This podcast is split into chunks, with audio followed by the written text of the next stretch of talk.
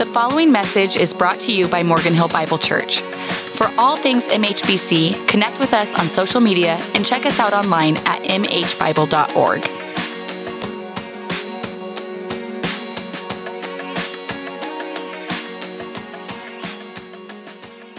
Good morning again, and happy Father's Day to all the dads out there. Cinnamon rolls, I'm looking forward to it.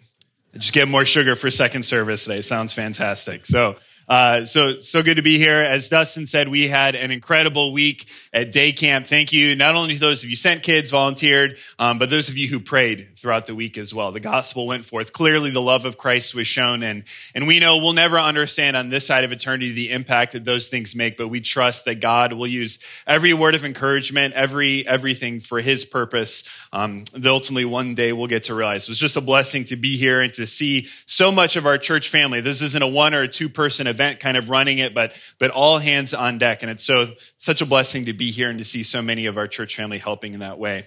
If you have your Bibles this morning, I invite you to open it up to the book of Psalms, which is kind of, if you're new to the Bible, that's right in the middle of your Bible. It's the longest and largest book of the Bible. We're going to be this morning in Psalm 110.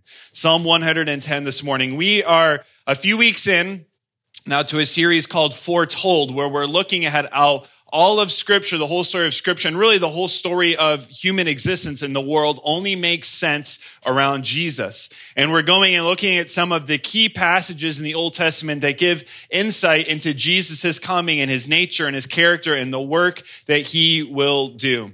We started off a couple weeks ago looking at Genesis 3.15, this first gospel, and, and when the fall of humanity happened, but right away the storyline of scripture is set between the woman and the offspring of the serpent and this battle that will ensue, ultimately looking forward and anticipating when the offspring of the woman, ultimately a forward picture of Jesus, will have defeat over Satan.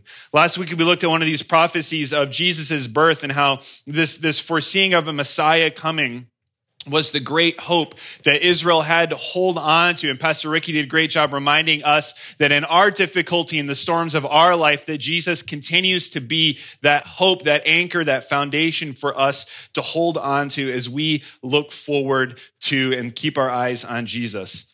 This morning, we're going to be in Psalm 110, your fun fact of Bible trivia this morning. If you're like me and you like to know Bible minutia trivia, Psalm 110 is the most quoted Old Testament passage in the New Testament. That may be a surprise to you. Some of you may have, may have thought it was other places because there's lots of other passages that are more well known in the Old Testament. And we're going to look at several of them this morning and see how they're fulfillments and what Jesus is talking about. But even if we were just to go to where this text, these seven verses are alluded to, we wouldn't have time to do that this morning. So for your sake, we're not going to look at every single one. But this morning, our, our title of the sermon is The Priest King, and we're going to look at two different roles that Jesus will play that are foreshadowed and foretold in the Old Testament. We're going to see how Jesus fulfills and accomplishes those and what they mean for us today. In Psalm 110, starting at verse 1, it says this A psalm of David. The Lord says to my Lord, Sit at my right hand until I make your enemies your footstool. The Lord sends forth from Zion your mighty scepter, rule in the midst of your enemies. Your people will offer themselves freely on the day of your power in holy garments. From the womb of the morning, the dew of your youth will be yours. The first thing we see about Jesus in this passage is that Jesus is our ruling king. Jesus is our ruling king. Now, in most of the Bible, it's true, and especially here, that, that in helping to understand the passage and what the passage means, that it's good to know as much as we can know who's writing the passage. And more so than most any other passage, to understand the author of this psalm helps us understand the significance, especially of that first line, which if we don't understand who writes it, the first line of the psalm doesn't really seem that deep or make a lot of sense. And so this is a psalm of David. Whether you are familiar with the Bible or not, you most likely know at least one story of David's life. It's become kind of a euphemism in our culture, the story of David and Goliath, right? Kind of the classic underdog story. But David goes on just from being a young boy who kills this great Philistine warrior named Goliath and becomes the king over Israel. And throughout scripture, he is looked at as the prototypical, the model king. That a good king would be said, he is a king like David. Then David by no means is perfect. And if you know the story of David, you would definitely agree with that. And the Bible doesn't hold him up to be that. But David is this model king, the king over God's people. And the first, the first line of this, this verse is complicated. It says this, the Lord says to my Lord. All right. But if, if you're looking at it closely, you'll realize that the Lord there, even though in our English it says the same word in one, it's all capitalized and in one it's not. And the reason it's like that is it's accentuating the differences that it was written in the original language. Now, Lord in all caps is the personal name of God throughout the whole Testament, translated often as Yahweh, but they would translate it Adonai, thus Lord in our English Bibles. The Lord, so the God of the Old Testament, Yahweh says to my Lord. Now, Lord would just be a name that any ruler, any king would have. So God, the ultimate, the true God, the one true God of Israel, says the king, says to my king. Now, this is the king talking about a coming king on which he will address as king. See, if this is just a regular person in Israel saying God will send a king, we'd be like, well, yeah, Israel has kings. You're not the king, so you call him the king. But this is the king saying there is one who's coming who even me, as the prototypical greatest king in Israel, I will look to and says, this is my Lord. This is my future king.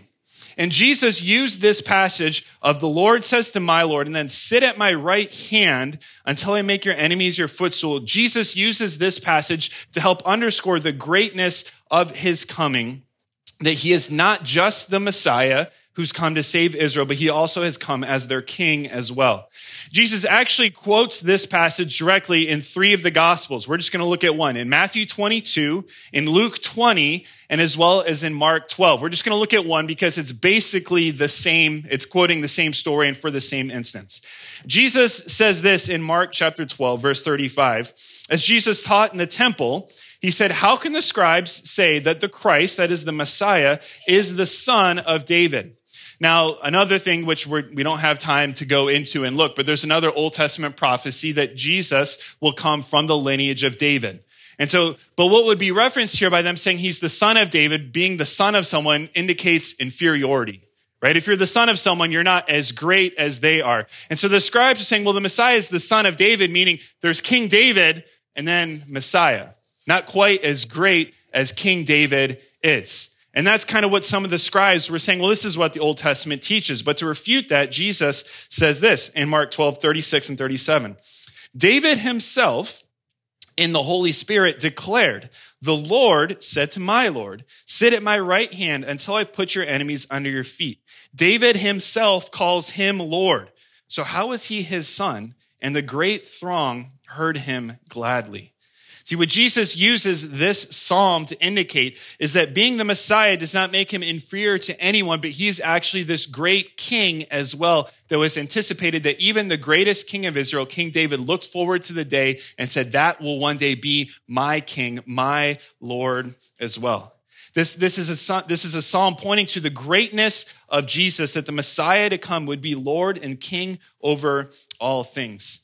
Not only is it this first line, but the second line as well of this passage is a line that contains power and authority that they would have readily understood is conveyed on this one who is to come. When it says that this, this, this person will receive this command from Yahweh that they are to sit at my right hand to sit at my right hand, the place of privilege, the place of power. Again, this is one of those where we don't have time to start to look through the New Testament on every single instance. But when you read the New Testament and you read references to Jesus being at the right hand of God, what is it always coming back to? It's coming back to Psalm 110 1.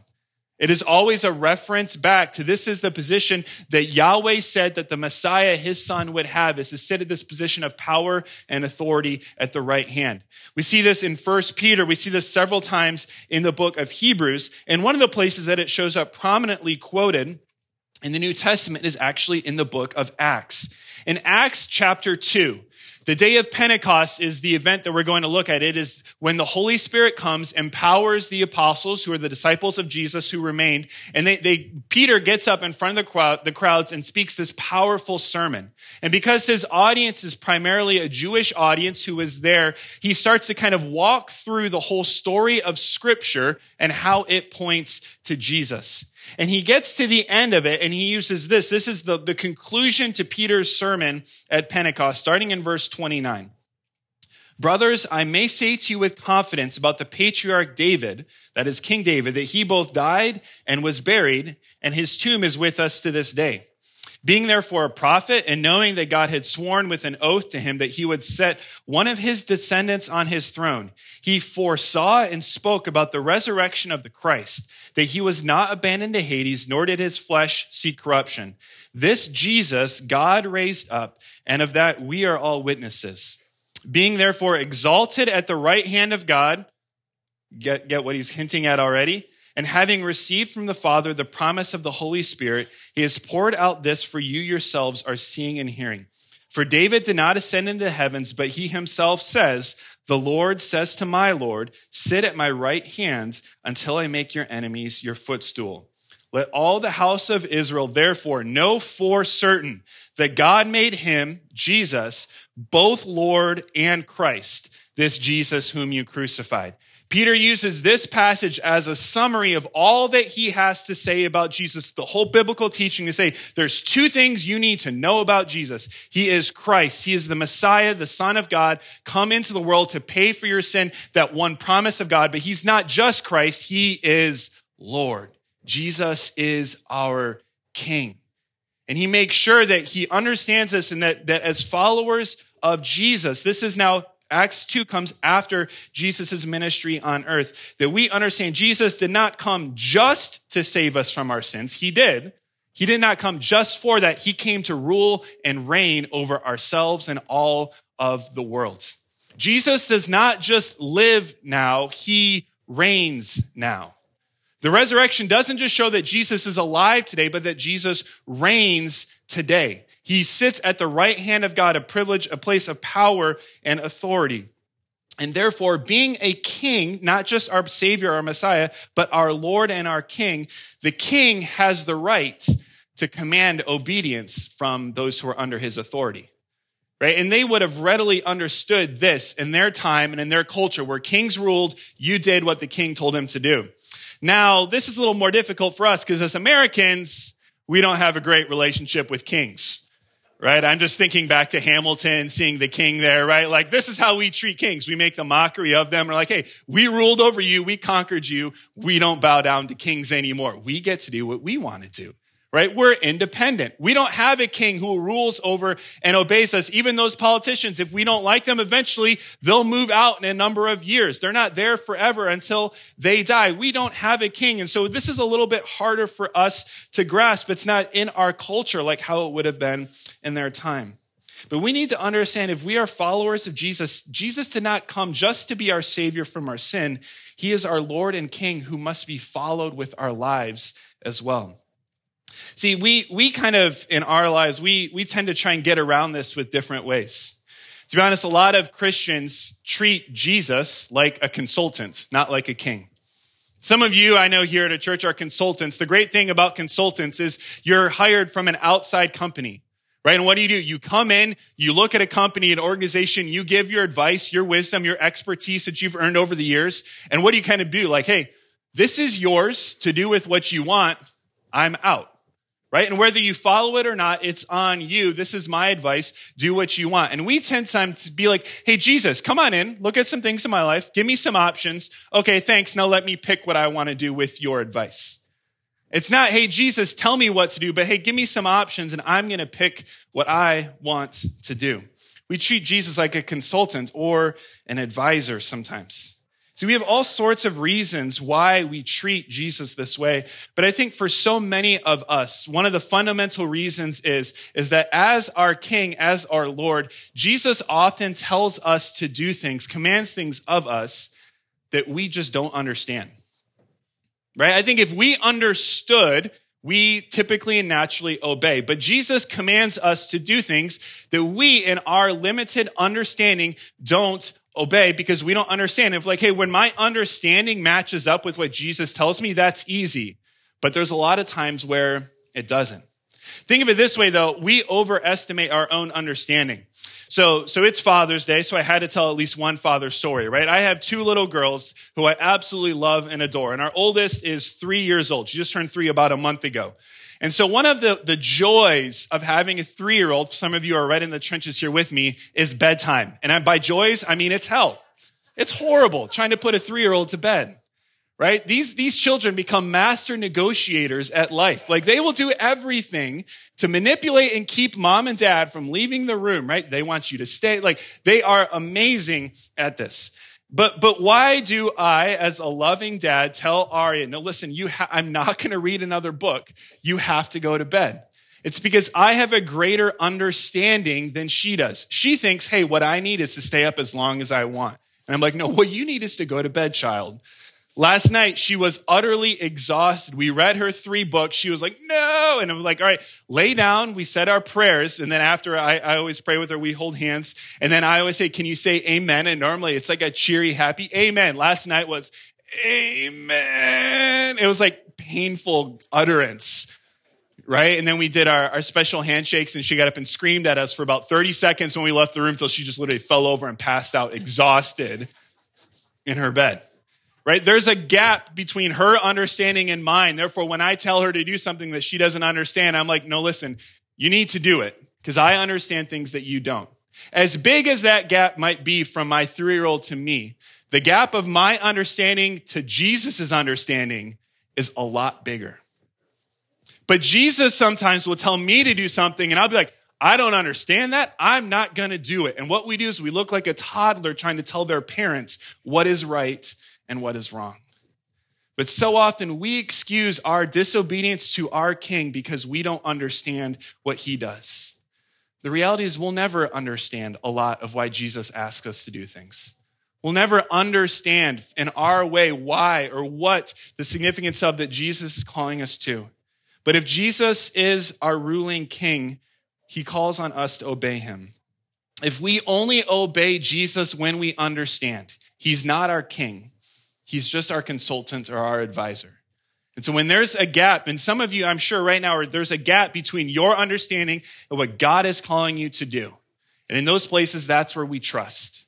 It's where we trust in him and we obey him, knowing he's our king. He's not just my savior, but also my Lord. And I'm to follow him even when I don't understand. Verse 1 also has this phrase in it. The last phrase, the Lord says to my Lord, sit at my right hand until I make your enemies your footstool. The second thing that this is teaching us about Jesus is he's not just our ruling king now, but Jesus is also our coming king. Is that Jesus will come again one day. This language that, that the psalmist used, that David uses, until I make your enemies your footstool, if you were here two weeks ago, that should start to, to get some things running in your mind. Where is David picking this imagery up? He's picking it up from Genesis 3.15. The great conflict until, until the, offspring of the woman puts his foot on the head of the serpent. The psalmist is picking up this language. And this idea is, is that Jesus will one day, he's ruling now until one day he'll ultimately defeat evil. The New Testament picks up on this in 1 Corinthians 15. It says this, then comes the end when he delivers the kingdom to God the Father after destroying every rule and every authority and power. For he must reign until he has put all enemies under his feet.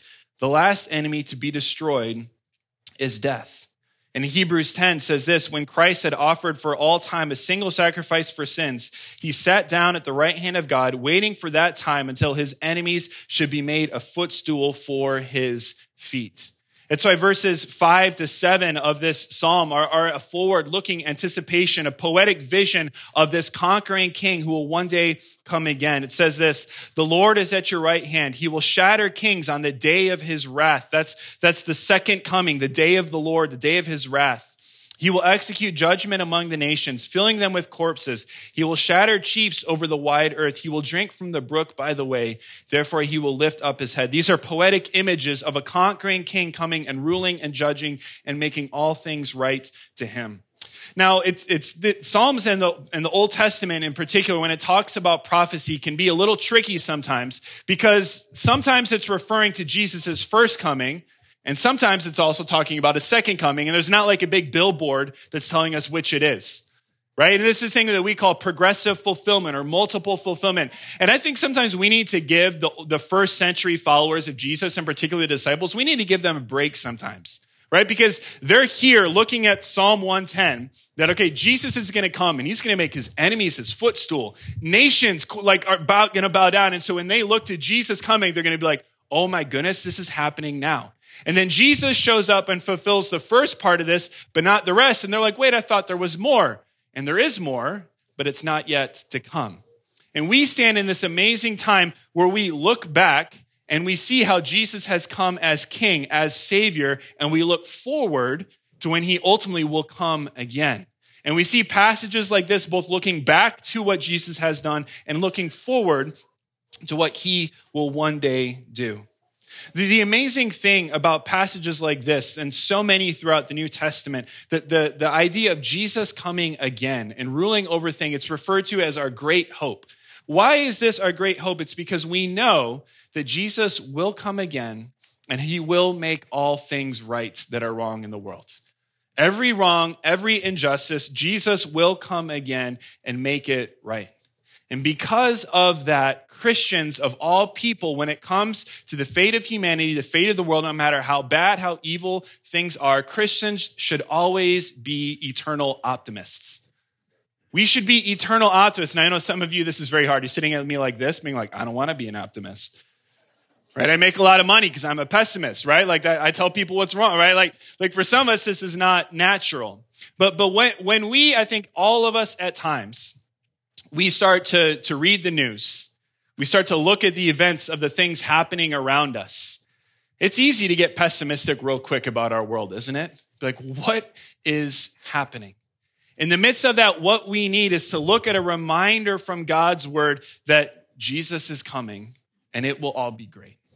Jesus is coming and it will all be great. We, we just finished our day camp for most of us, myself included, day camp's kind of like a thing that's on really on my mind for like one and a half weeks, right? Like maybe two weeks full because we start working on this the week before our camp.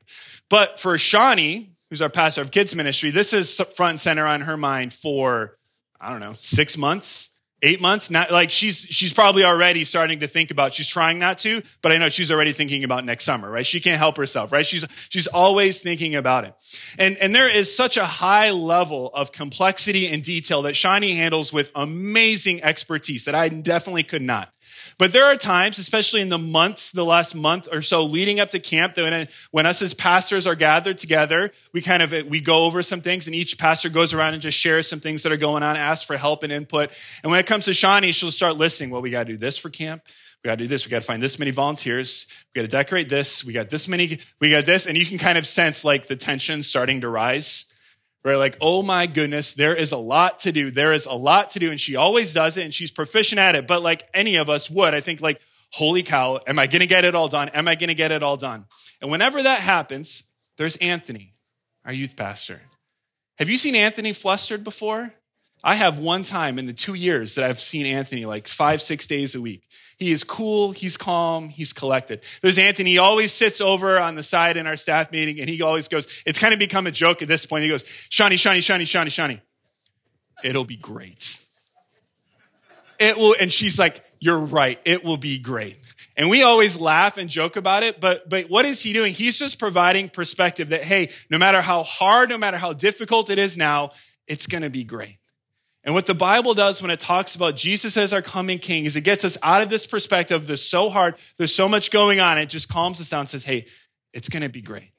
You're a child of God. Jesus is coming again.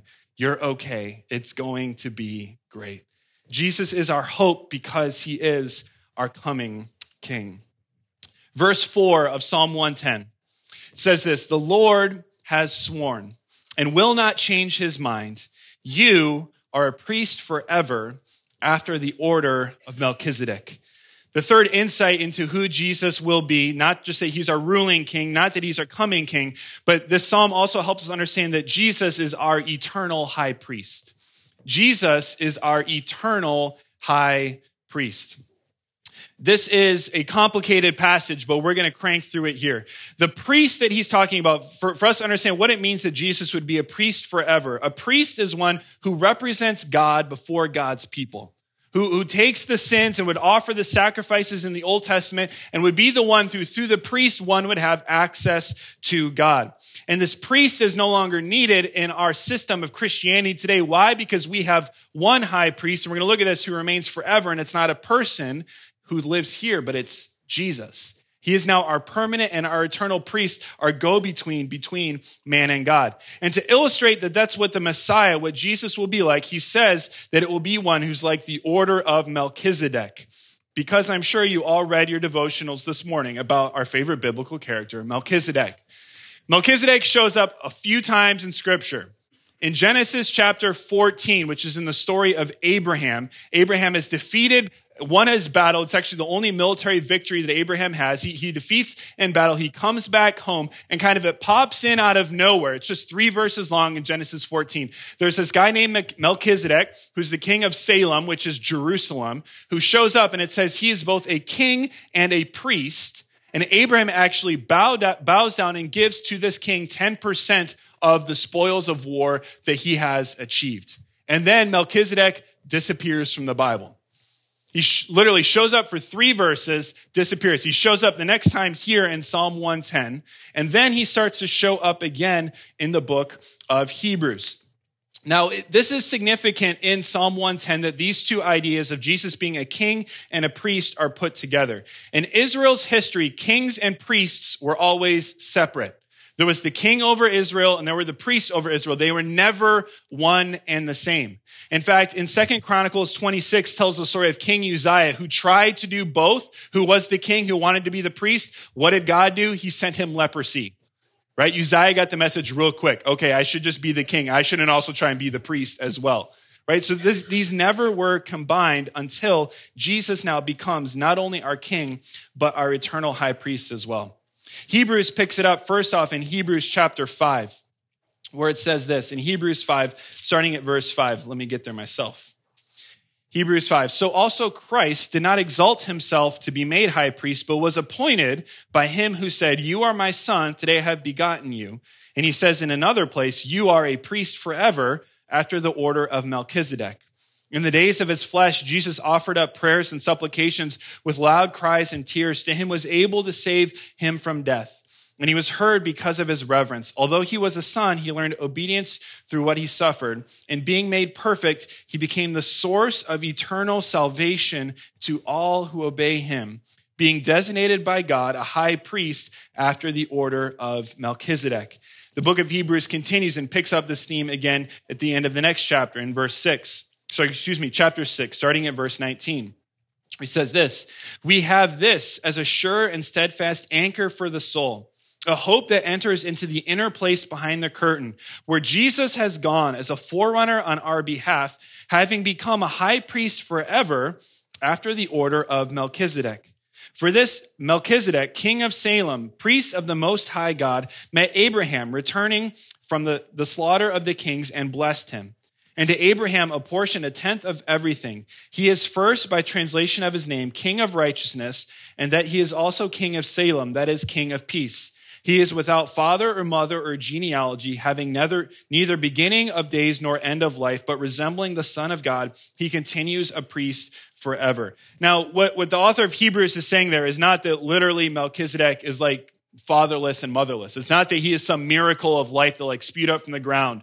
But what he's saying is when you read through, and if you've ever read through the Old Testament, you get this, there's a lot of names, a lot of genealogies, a lot of heritages of this is why so and so this became from. And that's included, especially in the priests. They all trace back to the same family line.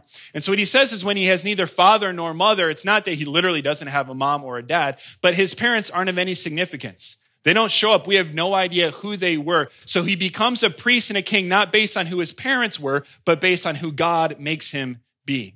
In the same way, Jesus is a priest not based on his physical lineage, but on who God has appointed him to be. Finally, it concludes this later on in chapter 7. It says this, starting at verse 15. This becomes even more evident when another priest arises in the likeness of Melchizedek, who's both a priest and a king who has become a priest not on the basis of legal requirement concerning bodily descent, but by the power of an indestructible life. For it is witnessed of him, you are a priest forever after the order of Melchizedek. For on the one hand, a former commandment is set aside because of its weakness and uselessness, for the law had made nothing perfect. But on the other hand, a better hope is introduced through which we draw near to God. And it is not without an oath. For those who formerly became priests were made such without an oath, but this one made a priest with an oath by the one who said to him, The Lord has sworn and will not change his mind. You are a priest forever. This makes Jesus the guarantor of a better covenant. The former priests were many in number because they were prevented by death from continuing in office, but he, being Jesus, holds his priesthood permanently because he continues forever. Consequently, he is able to save to the uttermost those of us who draw near to God through him, since he always lives to make intercession for him. Now, I know that was a lot, but this is so significant that the author of Hebrews references, I hope you picked it up, Psalm 110 is just oozing through all of those verses, many times quoted directly, looking back to Psalm 110, that Jesus is not only a king, but a priest. He talks about there this idea of an oath. Well, it's just strengthening even more so that God promised. He made an oath that Jesus would be forever the one who would be our priest representing humanity to God. So you're probably saying, all right, you just read a whole bunch of the Bible. There's a lot of big words that I don't necessarily understand. What's the big deal? Why is it so important that Jesus is not just the king, the coming king, but that Jesus is also our priest? Well, he alluded to it several times, but Jesus being our priest, first and foremost, reminds us that Jesus is our source of salvation. That Jesus is the means of salvation for us in this new, this better covenant that we have. I love in verse 25, he is able to save to the uttermost those who draw near to God through him. That because Jesus in Hebrews talks about this more, isn't just a priest who, who offers sacrifices. It, it starts to mix metaphors later on that Jesus is the priest who offered himself as the permanent sacrifice for sin. And so salvation is now possible because Jesus has come and is our priest and always represents us to God. And if you're here this morning and you've been seeking salvation, you've been trying to place your life, your trust, your hope in anything else, I hope you see this morning that the Bible teaches that Jesus is the one, both now and forever, who stands between humanity and God. And there is one way to God, and that's through his son, Jesus Christ. That he is our priest, not just when he came, but he now remains forever. It's this thing that God has promised, made an oath that will never change. And if you try and get to God through any other way, you will fall short and you will spend your life wasting away your time and your energy. The Bible teaches that Jesus is the one way to God. The other thing that this reminds us of is that we don't need to call out to anyone else to have access to God the Father in heaven. All we need to do is call out to Jesus. That Jesus is the one who always lives to intercede for you and for me. One of my, my favorite stories and questions in, in the New Testament, Jesus asks so many amazing questions, but it's one in, where he has an interaction with a man who is blind. And Jesus just simply asks this man this question What do you want me to do for you? What, what do you want me to do for you? And of course, the blind man, I, I want to see. And Jesus heals him. Jesus sits at the right hand of God the Father. You have access right this moment, if you're a child of God, to the creator of all things, the sustainer of life. And Jesus asks, What, what do you want me to do for you? What do you want me to bring to the Father? What burden is in your life? What worry are you carrying? What do you want me to do for you? And if you're here this morning and you're carrying a burden, there's something in your life that you haven't released and given to God just in the quietness of this moment, would you give that to Jesus? He ever lives to intercede for you on your behalf to God the Father. Whatever it is that's weighing you down, you can give it to Jesus and he will carry you through. God, we thank you that you have come as our King and as our priest. God, I pray for us, God, in the areas of our lives where it is hard for us to obey you, where we don't naturally want to submit to your will, where, where our understanding doesn't line up with what you've called us to do. God, would you teach us what it means to trust you, to follow you, not just as our Savior, but as our Lord and as the King over our lives? God, and we thank you for the amazing privilege that we can come before God the Father with anything because of what Jesus has done for us and continues right now to do for us. That he represents us before you. God, the burdens, the things in our lives, would we give them to you today, representing you love us and understanding you care for us, and you will be faithful to us no matter what. And we pray this in Jesus' name. Amen. Thanks for listening. Continue the conversation with us on social media. Never miss a message and subscribe to our podcast on iTunes.